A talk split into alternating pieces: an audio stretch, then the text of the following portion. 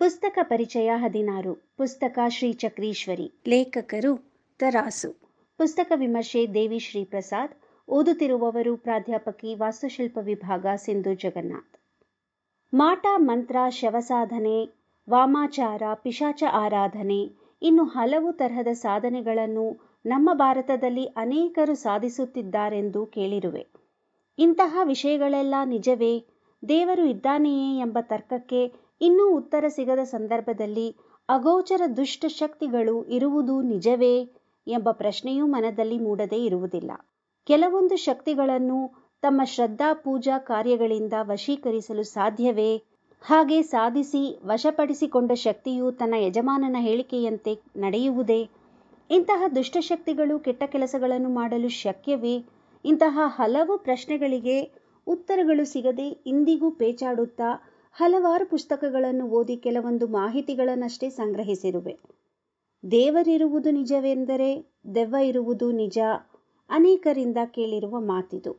ಹೌದು, ಭೂಮಿಯೇ ವಿರುದ್ಧವಾದ ಸಂಘರ್ಷಣೆಗಳಿಂದ ರೂಪುಗೊಂಡಿವೆಯಲ್ಲವೇ ಹಗಲು ಇರುಳು ಸೂರ್ಯ, ಚಂದ್ರ, ಸೋಲು, ಗೆಲುವು, ಗಂಡು, ಹೆಣ್ಣು, ಅಂತೆಯೇ ಶಿಷ್ಟಶಕ್ತಿ, ದುಷ್ಟಶಕ್ತಿಯೂ ಸಹ.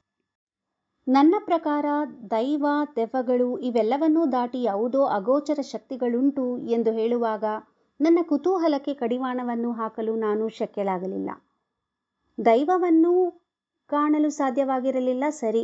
ಆದರೆ ಇದುವರೆಗೂ ದೆವ್ವವನ್ನೂ ಸಹ ಕಂಡಿಲ್ಲ. ಅದರ ಇರುವಿಕೆಗೆ ಗುರುತೂ ಸಹ ನನಗೆ ದೊರೆತಿಲ್ಲ. ದೆವ್ವವೆಂದರೆ ಭಯವೇ. ಆದರೂ ಆ ಭಯವನ್ನು ದಾಟಿ ಕುತೂಹಲವೆಂಬುದೊಂದಿಗೆ ಭಯಪಡಿಸಿ ಮೂಲೆಯಲ್ಲಿ ಕೂರಿಸುವುದೇ ಮನಸ್ಸು. ನನ್ನ ಪ್ರಕಾರ ಪ್ರತಿಯೊಂದು ಆಗು ಹೋಗಿಗೂ ಕಾರಣ ಅವರವರ ಮನಸ್ಸೇ. ಹೀಗೆಲ್ಲ ಯೋಚಿಸಿ ಮನಸ್ಸನ್ನು ಹತೋಟಿಯಲ್ಲಿಟ್ಟರೆ ಆಗ ಕೈಗೆ ಸಿಗುವುದೇ ಇಂತಹ ಪುಸ್ತಕಗಳು. ಇದು ಕಾಕತಾಳೀಯವೋ ಅಥವಾ ದೈವಾನುಗ್ರಹವೋ ನನಗೆ ಗೊತ್ತಿಲ್ಲ. ಇಲ್ಲಿ ದೆವ್ವ ಎನ್ನುವುದಕ್ಕಿಂತ ದುಷ್ಟರು ಕೆಲ ಶಕ್ತಿಗಳನ್ನು ಪಡೆದು, ಅವನು ತಮ್ಮ ಸ್ವಾರ್ಥಕ್ಕಾಗಿ ಕೆಟ್ಟ ಕೆಲಸಗಳನ್ನು ಮಾಡಿಸಿಕೊಂಡು ಅವನು ದುರುಪಯೋಗಪಡಿಸಿಕೊಳ್ಳುತ್ತಾರೆ. ತಾರಾಸೂರವರು ಅವರ ರಮ್ಯವಾದ ಬರವಣಿಗೆಯ ಮೂಲಕ ಓದುಗರ ಮನವನ್ನು ಸೂರೆಗೊಂಡಿರುವುದು ಎಲ್ಲರಿಗೂ ಅರಿತ ವಿಷಯವೇ. ಅಂತೆಯೇ ಅವರ ಕೊನೆಯ ಪುಸ್ತಕವಾದ ಶ್ರೀ ಚಕ್ರೀಶ್ವರಿಯೂ ಓದುಗರನ್ನು ವಶೀಕರಿಸುವುದರಲ್ಲಿ ಸಂಶಯವೇ ಇಲ್ಲ.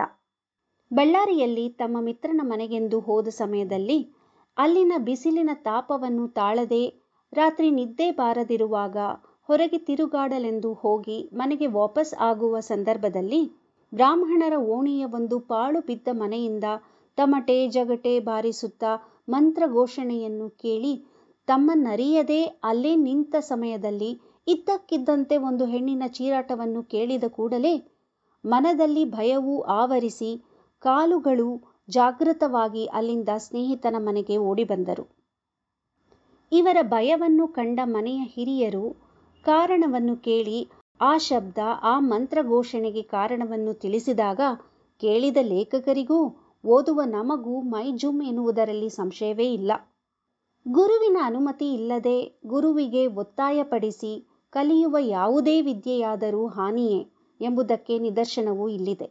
ಶ್ರೀ ಚಕ್ರ ಶಕ್ತಿ ಸಾಧನೆಯನ್ನು ಮಾಡಿದರೆ ಯಾರಿಂದಲೂ ತಮ್ಮನ್ನು ಸೋಲಿಸಲು ಸಾಧ್ಯವಿಲ್ಲವೆಂದು ನಂಬುವ ಅನೇಕರು ಕಠಿಣ ಪರಿಶ್ರಮದಿಂದ ಇದನ್ನು ಸಾಧಿಸಲು ಹೋಗಿ ಸಾಧ್ಯವಾಗದೆ ಅರ್ಧದಲ್ಲೇ ಕೈಬಿಟ್ಟವರೂ ಉಂಟು. ತಮ್ಮ ಭವಿಷ್ಯವನ್ನೇ ನಾಶಪಡಿಸಿಕೊಂಡವರೂ ಉಂಟು. ಬಳ್ಳಾರಿಯ ಗುಡ್ಡದ ಬಳಿ ಇರುವ ಚಿಕ್ಕ ಗ್ರಾಮದಲ್ಲಿ ವಾಸಿಸುತ್ತಿದ್ದ ಶಂಕರಶಾಸ್ತ್ರಿಯವರ ತಂದೆಯವರಾದ ವಿರೂಪಾಕ್ಷ ಶಾಸ್ತ್ರಿಯವರಿಗೆ ದೇವಿ ಷೋಡಶಾಕ್ಷರಿ ಮಂತ್ರವನ್ನು ಉಪಾಸನೆ ಮಾಡುವ ಬಯಕೆಯುಂಟಾದ ಪರಿಣಾಮ ಅವರ ಪರಿವಾರದ ಅವನತಿಗೆ ಕಾರಣವಾಯಿತು.